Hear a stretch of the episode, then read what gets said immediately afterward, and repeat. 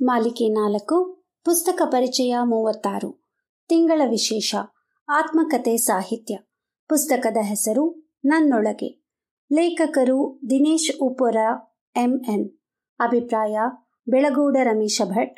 ಓದುತ್ತಿರುವವರು ಸಿಂಧು ಜಗನ್ನಾಥ್.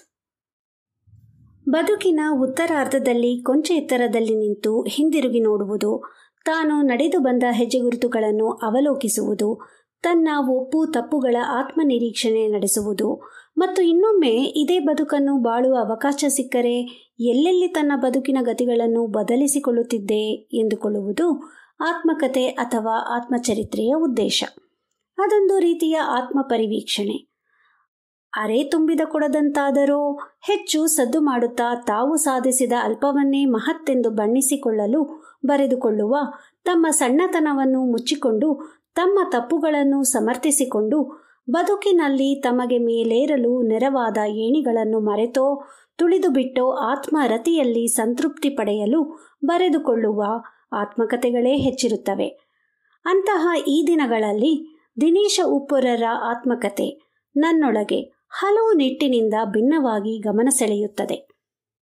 ಯಕ್ಷಗಾನ ಬಡಗುತ್ತಿಟ್ಟಿನ ಅಗ್ರಮಾನ್ಯ ಭಾಗವತರಾಗಿದ್ದ ನಾರಣಪ್ಪ ಉಪ್ಪೊರರ ಮಗ ದಿನೇಶ ಉಪ್ಪರರಿಗೆ ಇಂತಹ ಜವಾಬ್ದಾರಿಯ ಅರಿವಿರುವುದರಿಂದಲೇ ಈ ಆತ್ಮಕಥೆಯ ಪ್ರಸ್ತಾವನೆಯಲ್ಲಿ ತಮ್ಮ ನಿಲುವನ್ನು ಖಚಿತಪಡಿಸಿದ್ದಾರೆ. ತನ್ನ ಜೀವನದ ಎಲ್ಲ ತಪ್ಪು ಒಪ್ಪುಗಳನ್ನು ತನಗೆ ಬೇಕಾದಂತೆ ಸಮರ್ಥಿಸಿಕೊಂಡರೆ ಅದು ಆತ್ಮಕಥೆಯಾಗುವುದಿಲ್ಲ ಸಂತೋಷದ ಸಂಗತಿ ಎಂದರೆ ದಿನೇಶ ಉಪ್ಪೊರರು ಹೀಗೆ ಹೇಳಿಕೊಳ್ಳುವುದು ಮಾತ್ರವಲ್ಲ ಈ ಆತ್ಮಕಥೆಯ ಉದ್ದಗಲಕ್ಕೂ ಈ ನಿಲುವಿಗೆ ಬದ್ಧ ಕಣ್ಕಣರಾಗಿ ಉಳಿದುಕೊಳ್ಳುತ್ತಾರೆ. ಅವರ ಬದುಕಿಗೆ ಬಣ್ಣ ಕೊಟ್ಟ ಕಾಲಘಟ್ಟದ ಸಮಾಜದ ಚಿತ್ರವನ್ನು ಕೊಡುವಂತಿರಬೇಕು. ದಿನೇಶ ಉಪರರಿಗೆ ತಮ್ಮ ಈ ಜವಾಬ್ದಾರಿಯ ಅರಿವು ಇದೆ. ಅವರು ನಿರ್ಲಿಪ್ತ ಕತೆಗಾರರಂತೆ ತಮ್ಮ ಪೂರ್ವಿಕರ ಔದಾರ್ಯ ದುಂದು ದೌರ್ಬಲ್ಯಗಳ ಇತಿಹಾಸವನ್ನು ಕಟ್ಟಿಕೊಡುತ್ತಾರೆ. ಒಂದು ತಲೆಮಾರು ಕಳೆದುಕೊಳ್ಳುತ್ತಾ ಹೋದದ್ದನ್ನು ಮತ್ತೊಂದು ತಲೆಮಾರು ಸಂಪಾದಿಸಿಕೊಳ್ಳುವುದರ ಕಥೆಯದು. ಈ ಎರಡೂ ತಲೆಮಾರುಗಳ ನಡುವೆ ಹಿರಿಯರು ಕಳೆದುಕೊಂಡ ಸಂಪತ್ತಿಗಿಂತ ಹೆಚ್ಚಿನ ಘನತೆಯನ್ನು ಯಕ್ಷಗಾನ ಭಾಗವತಿಕೆಯಿಂದ ಸಂಪಾದಿಸಿದ ಅವರ ತಂದೆ ನಾರಣಪ್ಪ ಉಪ್ಪರರ ಚಿತ್ರಣ ಬಣ್ಣಗಿಟ್ಟಿಸಿಕೊಳ್ಳುತ್ತದೆ. ದಿನೇಶ ಉಪ್ಪರರ ಕಥಾನಕದ ಶ್ರೀಮಂತ ಸಂಗತಿ ಎಂದರೆ, ಅವರು ಇತರರ ತಪ್ಪುಗಳನ್ನು ವೈಭವೀಕರಿಸಿ ಹೇಳುವ ಮೂಲಕ ತಾವು ರೈಸುವುದಿಲ್ಲ.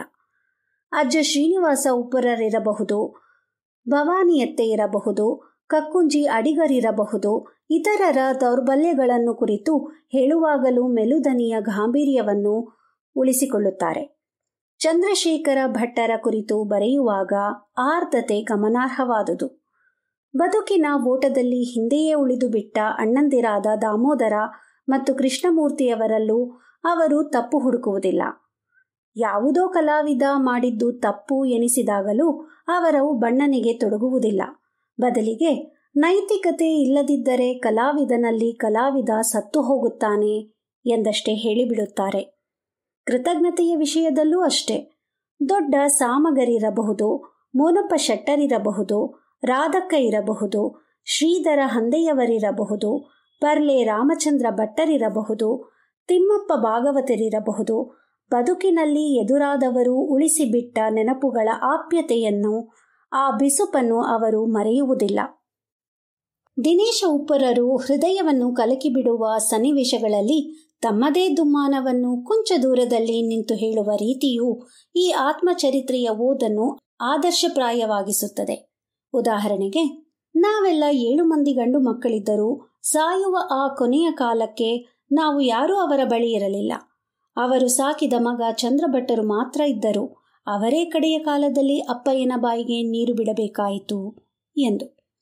ಈ ಆತ್ಮಚರಿತ್ರೆಯಲ್ಲಿ ಬದುಕಿನ ಐದು ಘಟ್ಟಗಳನ್ನು ಪ್ರತಿಪಾದಿಸುವ ಐದು ಅಧ್ಯಾಯಗಳಿವೆ.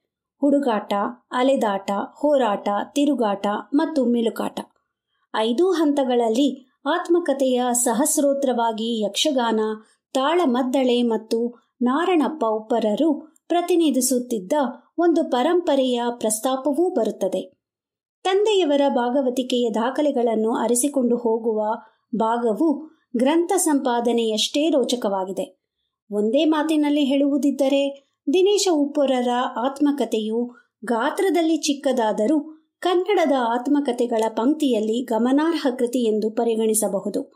ನೀವು ಒಮ್ಮೆ ಓದಿ ಆನಂದಿಸಿ. ಧನ್ಯವಾದಗಳು.